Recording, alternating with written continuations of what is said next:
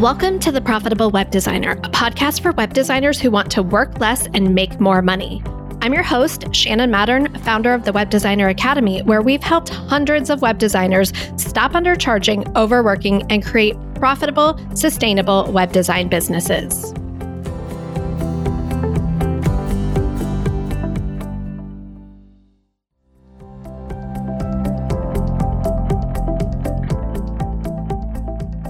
Hello, and welcome back to the Profitable Web Designer podcast. Today, I have so much pleasure bringing you our guest, Angela Bamford. She is the owner of AB Web Designs, a UK based web design agency that specializes in helping business owners reach the next level in their business.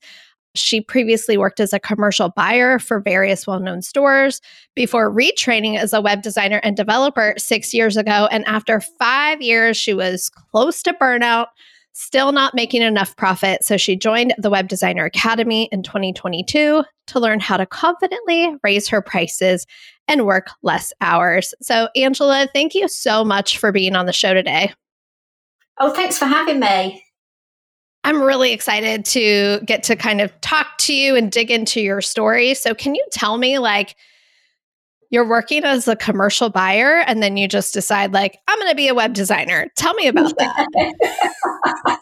it does sound a little bit random, doesn't it? But I, I spent over 20, I'm, I'm, giving my age away now as well, but I spent over 20 years working as a commercial buyer for some well-known retailers in the UK. Maybe, maybe not in the US, but in the UK they're well known. So, and I bought all types of things during my career. I bought toys, video games, electrical goods, and I even bought fashion accessories for a few years as well.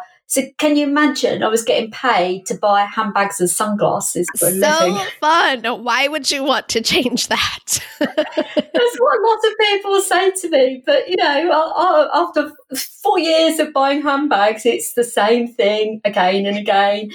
And I, I think I just got to that midlife time where I been doing a career for 20 years, still got another 20 years ahead of me, and thought, do I really want to be doing this for another 20 years? It's, it didn't excite me anymore. I had a young family and there was lots of traveling as well, uh, particularly to the Far East, which meant a long time away from home. And it just didn't suit my lifestyle or what I wanted to wanted anymore. And so I thought, well, what do I want to do?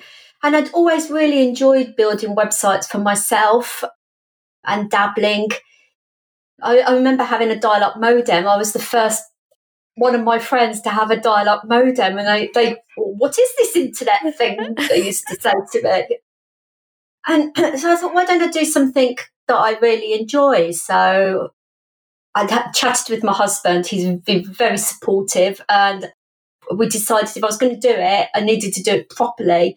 So I quit my job and enrolled on a full time course for six months where I learned everything from the ground up. So it was all aspects of web development and web design. So I learned HTML, CSS, PHP, JavaScript, and amongst that, WordPress as well, as well as all the design aspects. And that was it. And that was six years ago. And I absolutely love what I do. I think I've been very lucky in my career that I've had two dream jobs buying handbags and sunglasses. Love it. sunglasses, yeah. And and now I do a job that I absolutely love. I love being my own boss. I love not having to answer to anybody else, and uh, that's how I got started. So it was a hobby, but I decided to make a full time career out of it. I love that. So you did this training for six six months and learned everything from the ground up. Like that just sounds so fun to me. I'm like, ah, uh, that would just be so cool to be able to just do that focus for six months. And then when did you make the transition from like, okay, I've learned all the things to getting clients and working with clients? So I graduated after six months, and then it was like, I, it hadn't really occurred to me. it might sound quite naive now, but all I, all I wanted to do was design and build websites. I hadn't actually thought about what went into uh, running a business and the marketing side, etc. So it was kind of the day after I graduated, I kind of sat on my desk and thought, what now? What do I do now? I can relate to that. I was lucky enough to have a couple of friends who were also retraining to do different things and needed websites. So we, I did a skill swap with one of them. She was a social media manager. So I built her website and she designed a social media strategy for me because I'd also always been a really private person. So I didn't ever like putting myself out, out there on social media. And that came as quite a shock that, oh my God, I've got to embrace this social this social media. I've got to actually put my face on my Instagram profile, etc. And then another friend as well. Uh, they just wanted a website and were just just grateful enough for me to do it at an extremely low price. You know, to start building up my portfolio. And the first twelve months were really quite tough, I have to say. The work kind of trickled in. Um, you know, I started to get referrals from those two businesses but it was a real slow trickle to begin with. And there were a lot of times where I thought, what have I done? I've given up a really good career that I could have gone back to, but I've given up a high high salary, a really good career. I'm sitting here and I'm earning less than minimum wage. So yeah, the first 12 months were tough. It did take time to build up. You know, in an ideal world, I would have been doing a job and it would have been a side hustle and I could have built it up that way. But I knew that I would never commit to it 100% unless I threw myself into it entirely. So tell me about those first 12 months being tough. What kept you on the path? Why did you choose to continue on instead of going back?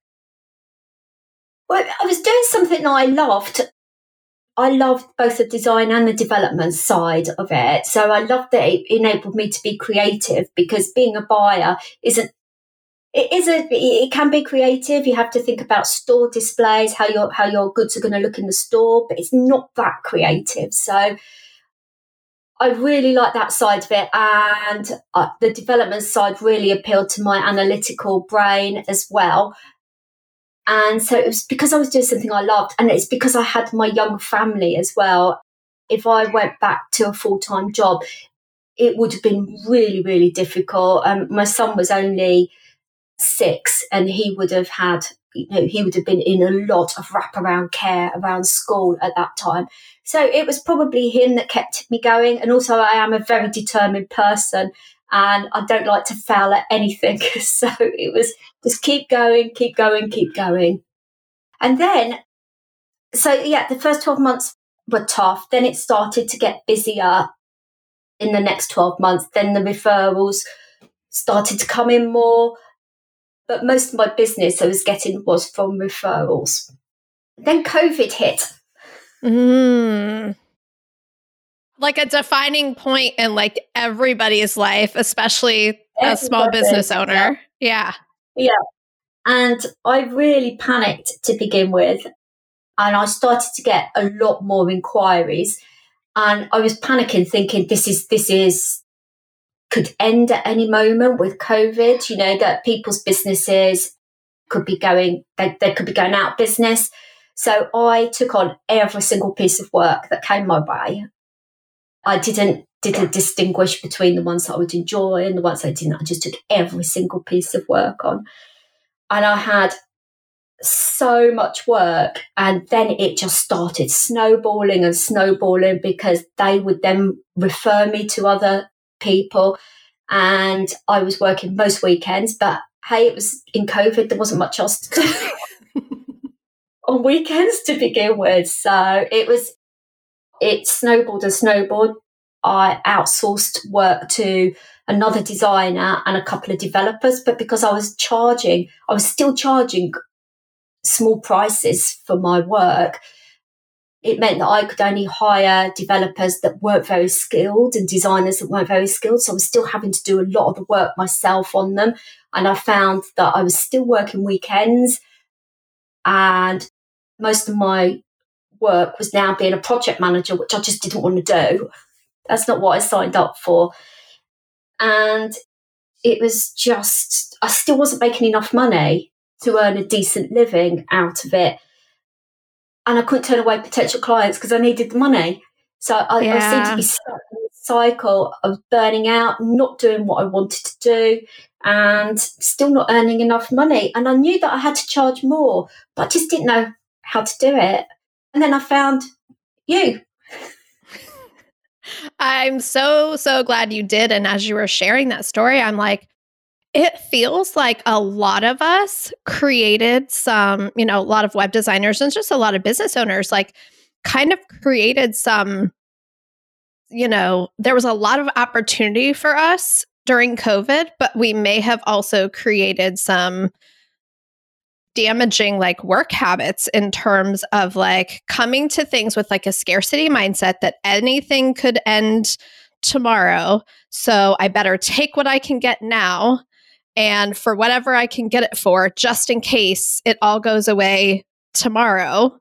And a lot of web design businesses and online businesses like thrived during that. But I think one of the problems that we created is like we got trapped and it persisted longer than it needed to.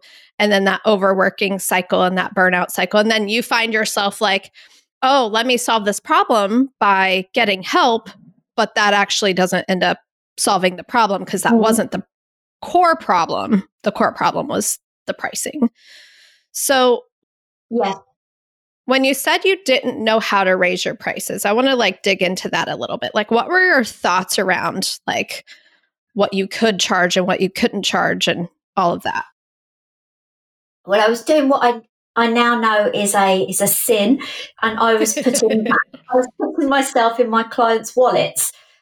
I was thinking they can't possibly afford that, without having a conversation with them about what they could actually afford.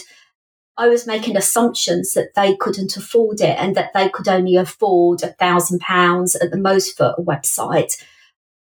And I, your your course has taught me that that is a, that is indeed a sin, and I should definitely keep myself out of my clients' wallets. Uh, that's yeah. I mean, it's we all do it. We all do it. And we get out of their wallets and then we raise our prices. And then sometimes we get right back into their wallets and we realize we're doing it and we have to get back out. I think for those of us that have that tendency, it's something that we continually get to like become aware of. And then we're like, oh, I was doing that. And then you stop and then you slowly creep back into doing it. And then you have to stop yourself again.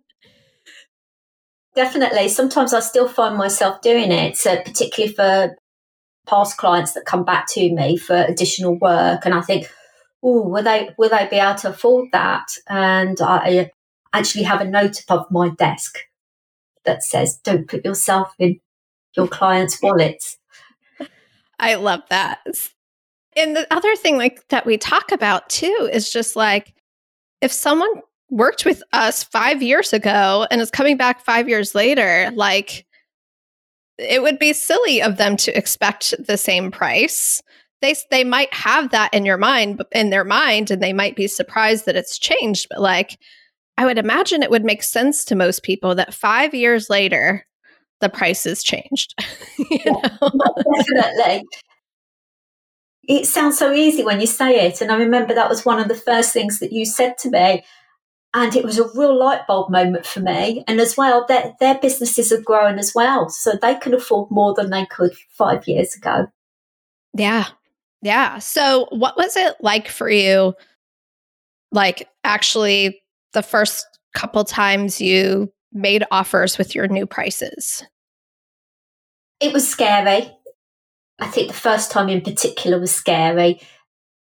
I, I practiced quite a lot of my husband actually because saying the numbers out loud and practicing saying the numbers out loud made it a lot easier as well. And I think it is a mental barrier because I was going from at the time, I think I was going from fifteen hundred pounds. Sorry, I can't translate that into dollars. That's okay. it's about eighteen hundred dollars but say say fifteen hundred dollars, and now I was all all of a sudden going up to ten thousand dollars, and it's a real scary number. So practicing with my husband, just saying the words out loud, made me feel a lot more comfortable with it. And I also have above my desk, I've got a big wall above my desk. I've also got everything that I do. And that's, that was an exercise that we did with you as well is, is, you know, it's, it's not just about a website, it's what else we deliver. And as I'm talking to a client, I will look at up at my wall of post-it notes of everything that I deliver for the clients. And I know that I am worth that now. I know it's just not just a website that they're getting. They're getting so much more. They're getting all my experience and expertise, but it's everything that goes around the website, all the technical things that, that people don't realize when they're just asking for a website quote. Oh my gosh. I love that you have a visual of that.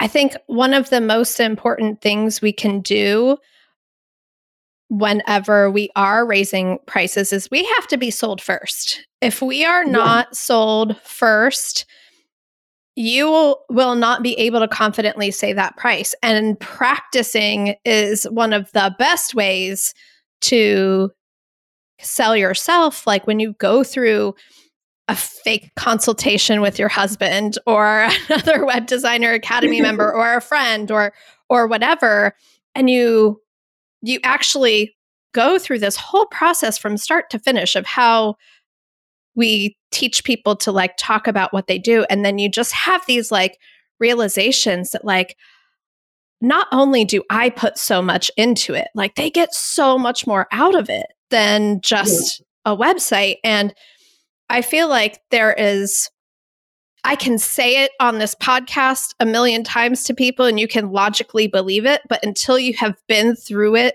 yourself and like felt that shift that oh, this is worth it, it's hard to believe in in that number sometimes, I think.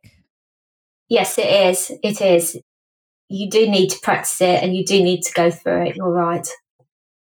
I love that you made the jump from 1500 to 10,000 because that's a big jump. And I think it goes mm-hmm. against conventional wisdom in terms of what all of the conventional advices out there of like, oh, just step your price up a little bit, a little bit, a little bit as you get comfortable. And I don't think there's any wrong way to do it. But I also think that you can, if you go through this process of transforming your belief, you can do that much faster. And so, tell me what your experience was like the first few times you presented this new price to clients. Like, what was their reaction? Did you get yes right away? Did you get a no right away? Like, what were those first few times like?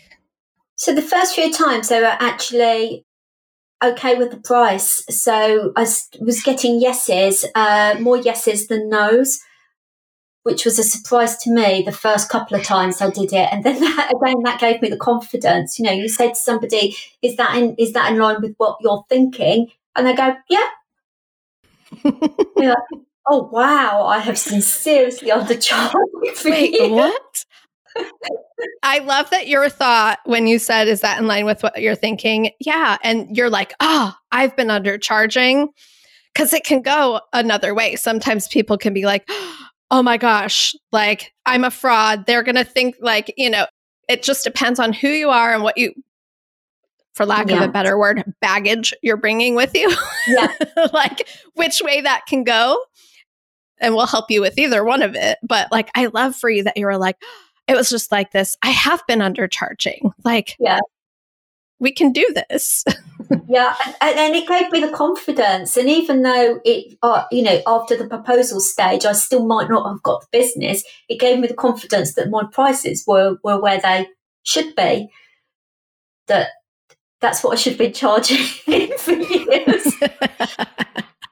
it's uh, so easy now. It seems so simple. Oh my gosh. Yeah. Hindsight's always great where you're like, wait, what was I doing for all of this time? I could have been doing this. yeah. So tell me about a time that someone told you no. So I think that's something that's always worried me as well is what if they say no? The same with marketing as well, which I'm, I'm sure I'll come on to, but it's what, what if they say no? And it's So what if they say no? It's not personal, or it might be personal. And if it is personal, I wouldn't have got on with them anyway. They they're not my ideal client.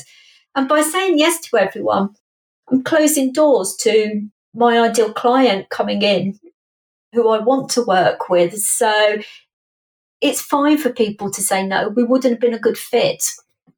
I love that. That's such a beautiful, beautiful thought process. And I think it is, like you said, in your first year, things were kind of slow and things were kind of rough. And I think if you are kind of shifting into higher prices and you're hearing people say no, you can like make that mean the wrong thing. You can make that mean I'm too expensive or I should lower my prices or things like that. And it's a beautiful way that you're thinking about it is just that like we're just not a good fit. Like we're not a good fit and that's that's okay. I will go find someone that is a good fit. Yeah, definitely. Yeah. One of the other things that you were experiencing when you came to work with us was just like overworking and burnout. I feel like that was like a big thing for you when you came in. What do you think was your biggest struggle with your workload back then? My biggest struggle was, oh, but there were a couple. There was not having enough time and there was not earning enough money, but was not having enough time also, as I mentioned earlier, I, I, didn't really like putting myself out there on social media, but I wasn't quite sure what else I should be doing marketing wise. So I'd say I'd probably say my biggest struggle was marketing. Yeah. What did you change between like what does your marketing look like now?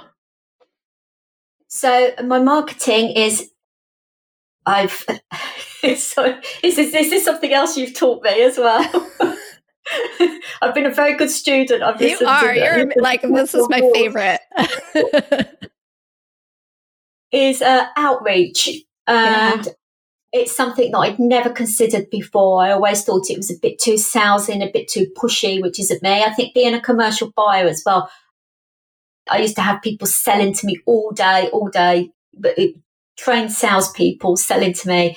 And I just thought, oh my God, I can't be that person but you don't have to be that person. Outreach, no, I've done so many websites. I've got so many contacts from having done websites that it's not a case of going out there and having to approach strangers to begin with. It's, it's approaching people that I knew.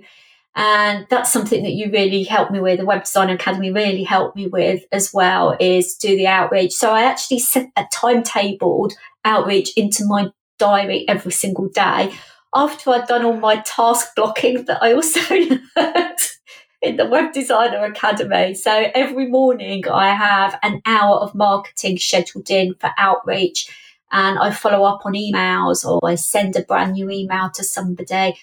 I also do a lot of outreach on LinkedIn as well. LinkedIn is a platform that's really working for me for marketing.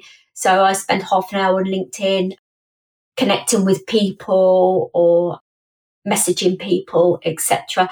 And, and to begin with, when I started doing the marketing, it was and the outreach, it was really quite scary. You know, having to press send on my first email. I remember doing that, thinking, "Oh, I can't believe I'm doing this." It feels a little bit icky, but once you've done it for a couple of weeks, it's it's absolutely fine. And if they say no, it doesn't matter because you didn't have their business anyway. So you haven't lost anything. I love that. Do you think that one? Go ahead. No, sorry. It's it, yeah. It's and I think that's something that you know to begin with. I was like, what if they say no? What if they say no? And it doesn't matter. I haven't got their business. So if they say yes now, great. If they don't ever answer my email, I haven't lost anything. At least I've tried.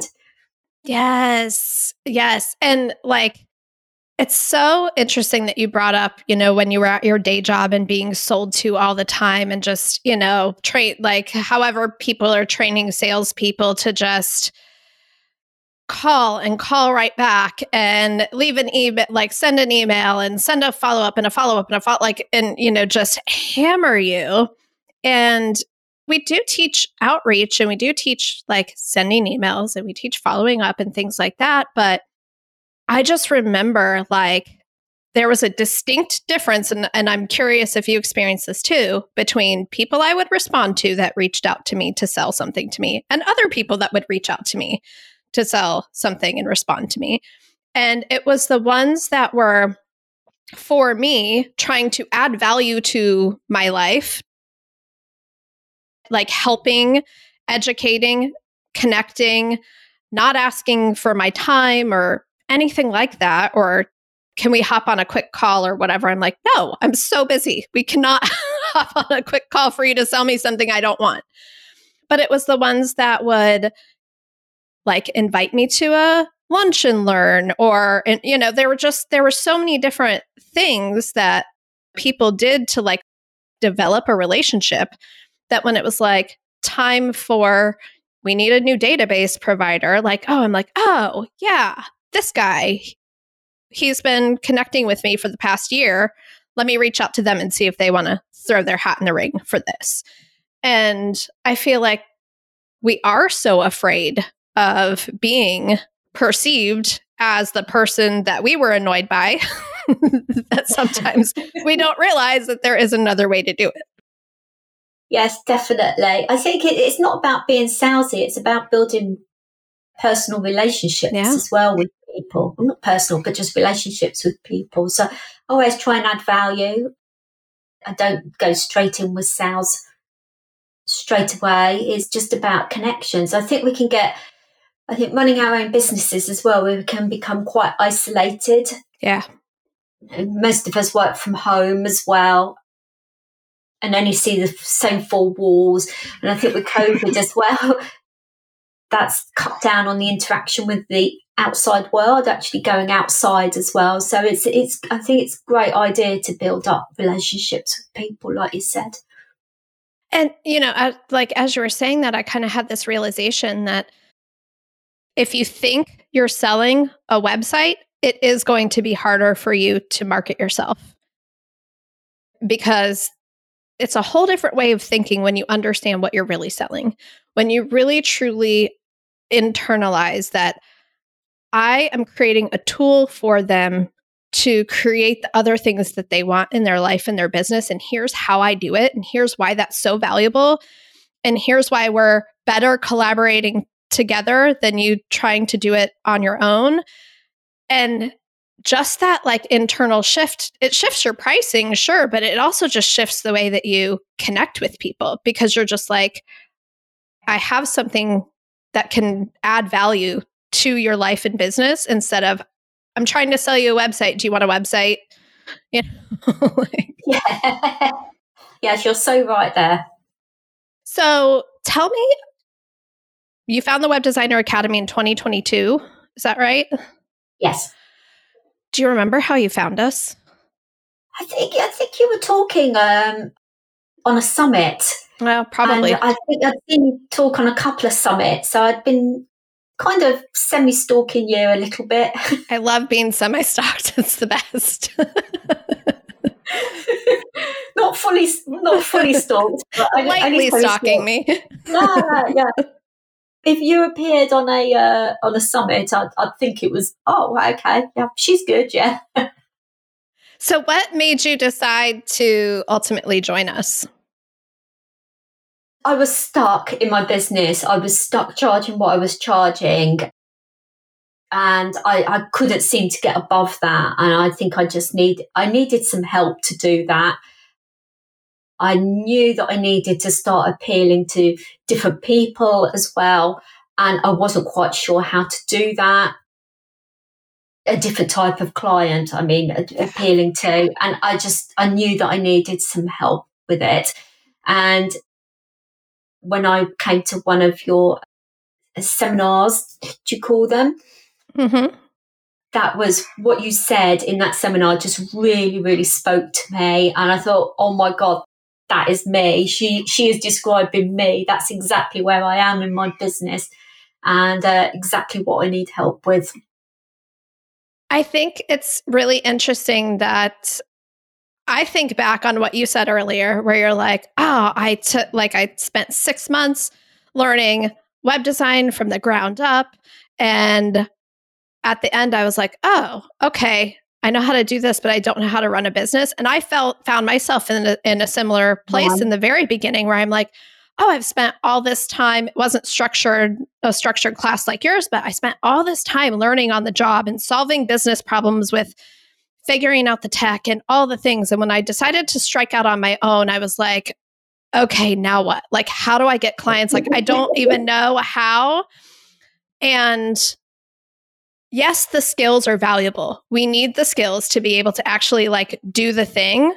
But just as valuable, if not more valuable, is the skill of running a business and the skill of getting yeah. clients and the skill of sales and marketing and the skill of being able to like manage your mind around the transformations of pricing and all of those things. And one of the things that I hear a lot when people are contemplating working with us is that they're like, oh, well, I really want to focus on improving my skills before I do any of this. And I'm just like, oh, this is where you need to be because your skills yeah. are so valuable as they are right now.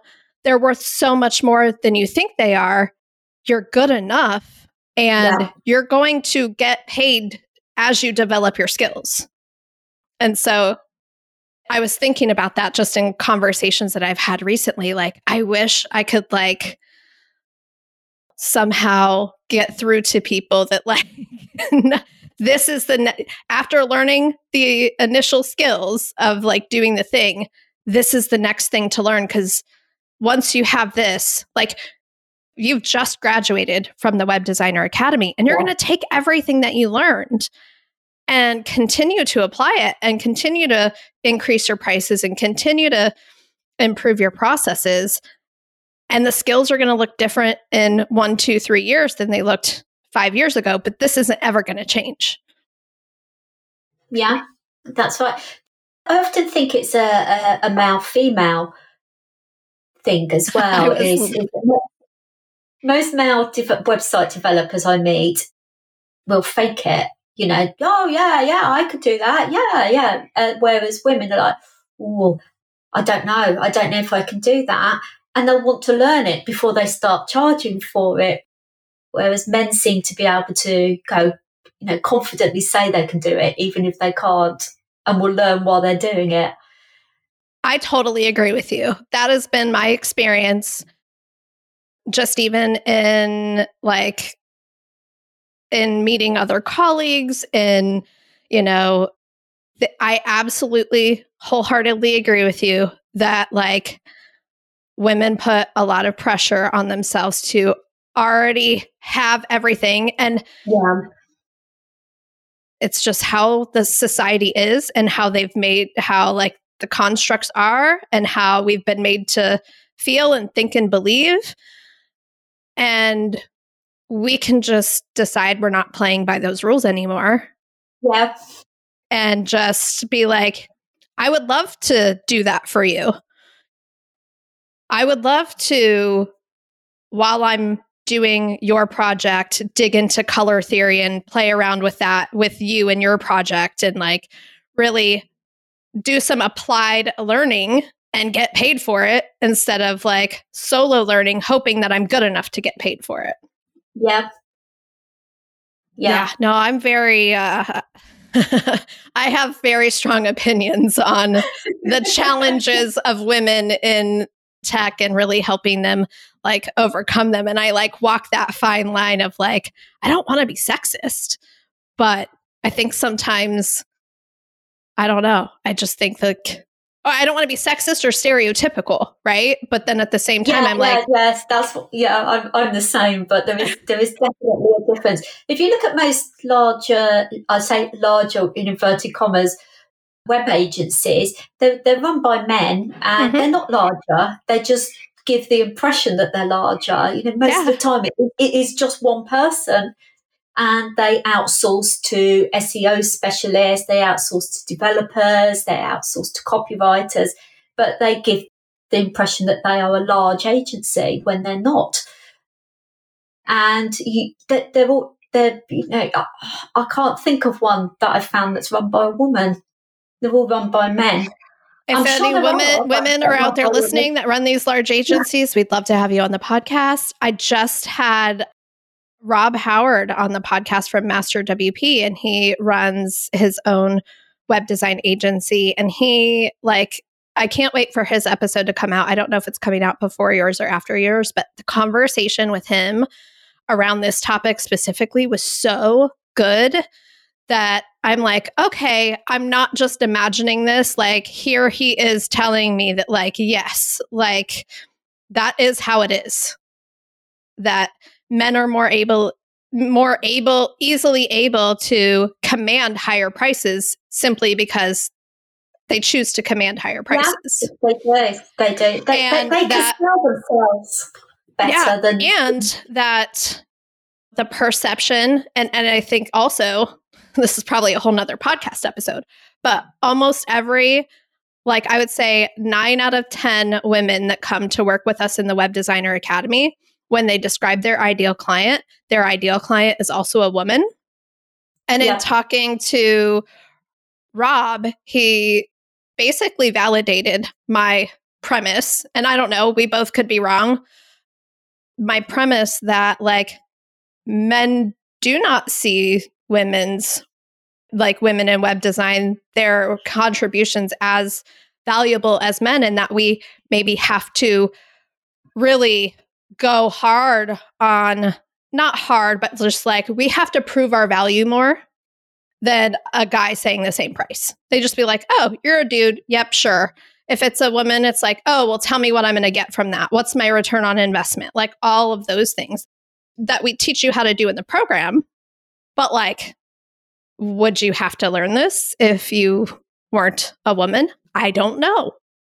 I don't know the answer to that question so it's just a topic that it's been really interesting to, to talk to men in the industry and women in the industry and really look at the unique challenges that we have. And that's the web designer academy is really designed around helping women overcome the unique challenges we have in the industry that many men don't have. Not all men but many men don't have. So i could talk about that for like that should be a podcast episode but i'm like do i want to wave wade into that yeah i don't know i don't know so what are you most proud of accomplishing during your time with us?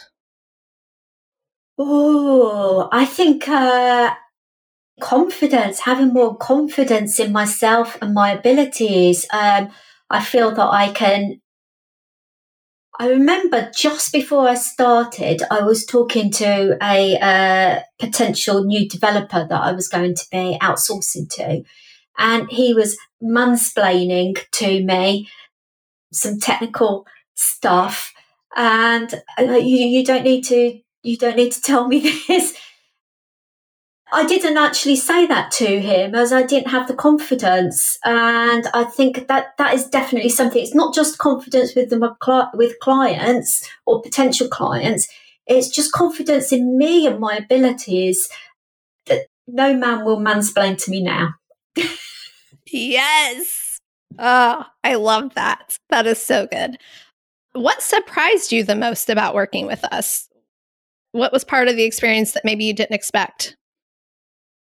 I think I, I learned a lot from the community as well. Little bits and pieces that I picked up of, you know, the tech that people use, plugins that, that I'm WordPress. I've decided to concentrate solely on WordPress, but plugins that people use and the yeah the camaraderie i think on the calls and in the facebook groups as well that's definitely something i'm going to miss that is one of those like unexpected delights yes. of creating this program that like i didn't mean for it to happen it wasn't like part of the plan and it like happened organically that it's like having I remember my first job well, some of my college jobs, but then my very first corporate job, I was in the marketing department and we were just all the best of friends. We had such a good time. You could just get up and walk over to someone else's desk and ask them for help. And I never experienced that again after that job. And then just the community that we have created here is like that. It's like you can go and if you're struggling or if you're stuck, you can just basically like tap someone on the shoulder and say, "Hey, can you help me out with this?" Yeah.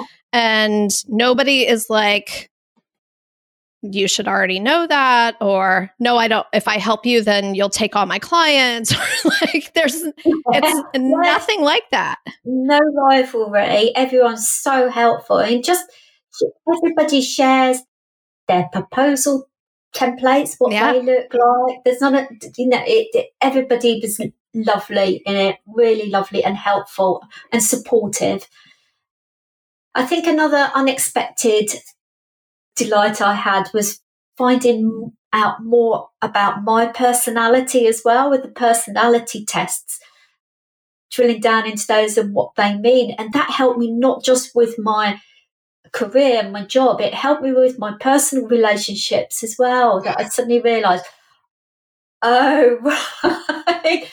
That's why I'm friends with that person, and that's why I'm not friends with that person. right and I get it now, and we're never going to be friends. And and I understand. Yeah, so it helped me with my relationships as well.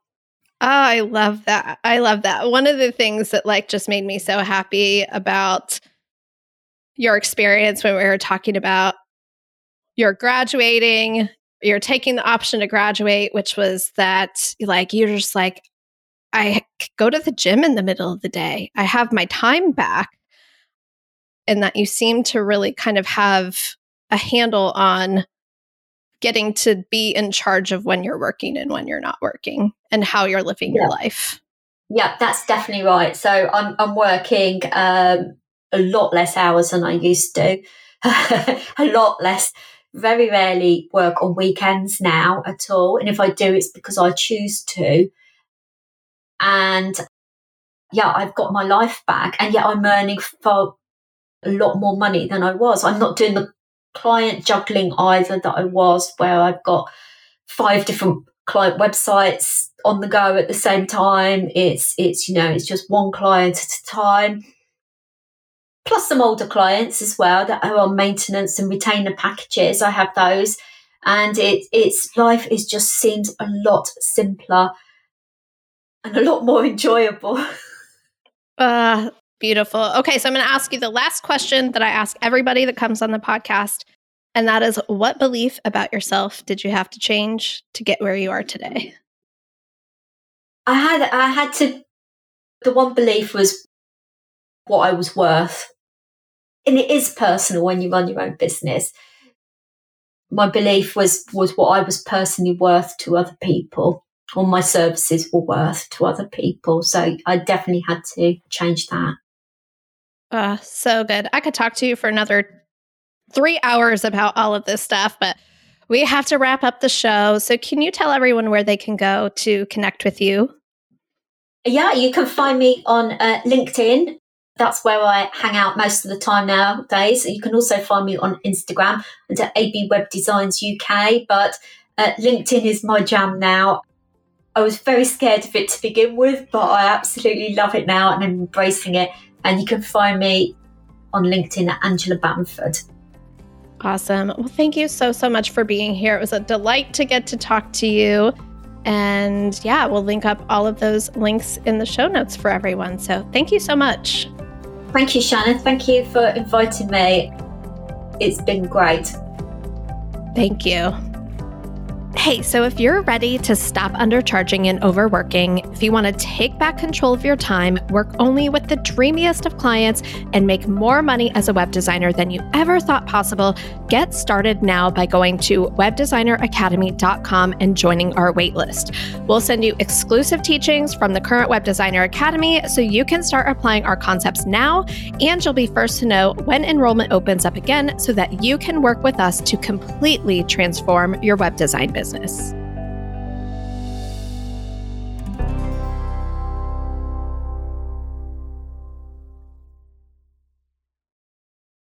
This podcast is part of the Sound Advice FM network. Sound Advice FM, women's voices amplified.